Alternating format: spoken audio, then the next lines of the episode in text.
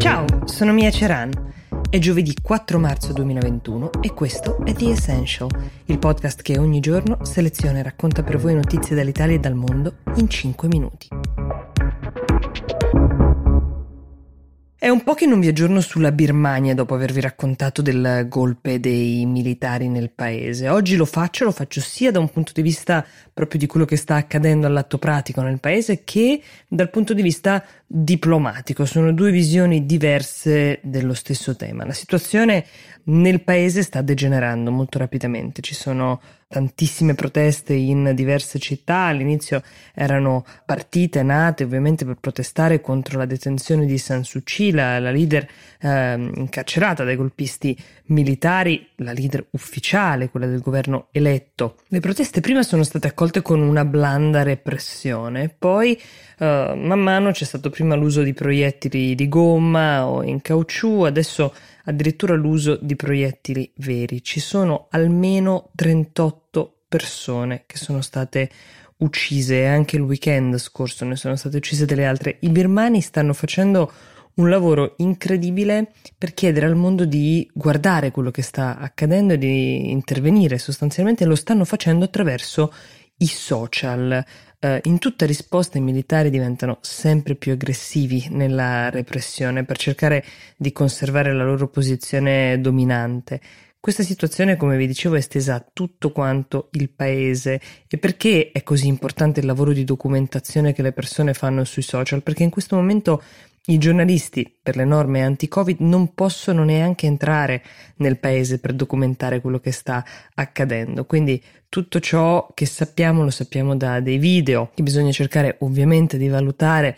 Uh, alcuni sono francamente inequivocabili, sono tutti presi dai social dove i cittadini postano le immagini che girano. Stanno generando queste immagini ancora più rabbia tra i manifestanti perché non le vediamo soltanto noi, le vedono anche ovviamente i locali, le persone che manifestano per strada. Questo acuisce ovviamente gli scontri. Ci sono alcune di queste immagini che sono già diventate uh, dei simboli, uh, come ad esempio quella dei militari che picchiano dei medici che sono su un'ambulanza colpevoli di aver aiutato a curare alcuni dei manifestanti che erano stati feriti.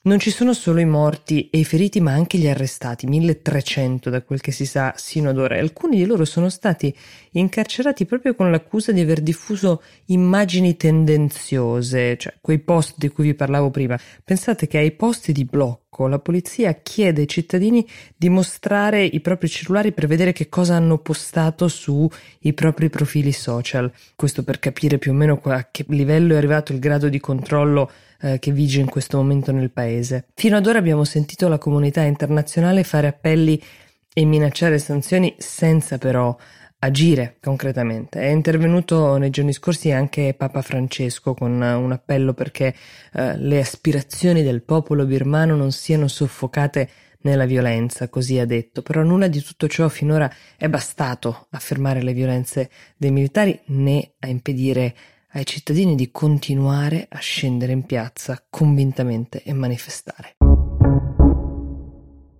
E nel frattempo la lotta per il controllo del Myanmar è arrivata fino al Palazzo di Vetro delle Nazioni Unite a New York.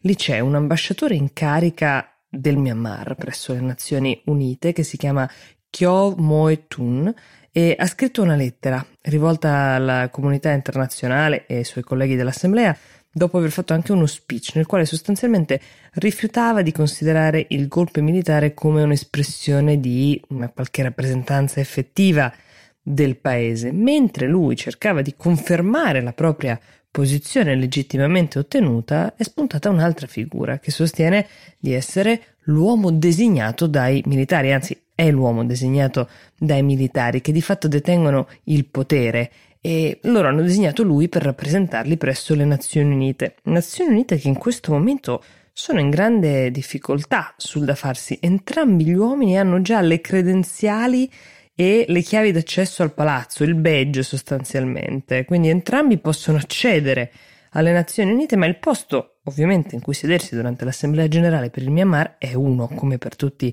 gli altri paesi. In passato ci sono stati dei casi ovviamente di uh, situazioni di transizione in altri paesi. Nel caso di, di proteste, di instabilità politica, quando queste situazioni si protraggono, si va ovviamente inevitabilmente verso la scelta di una sola figura. Questa scelta è fatta anche sulla base del riconoscimento che gli altri paesi dell'Assemblea generale danno a un regime come quello dei militari. O se questi decidono di difendere in blocco, ad esempio, invece il vecchio governo, questo ovviamente cambia la partita, è una questione di delicate alchimie politiche. Il Regno Unito ha proposto una sessione a porte chiuse per eh, domani, per discutere il da farsi, e d'altra parte la diplomazia internazionale ha i suoi tempi, vista la situazione che vi ho descritto nel paese, immaginate che cosa può invece accadere anche in sole 24 ore nelle strade del Myanmar. The Essential per oggi si ferma qui, io vi do appuntamento domani. Buona giornata.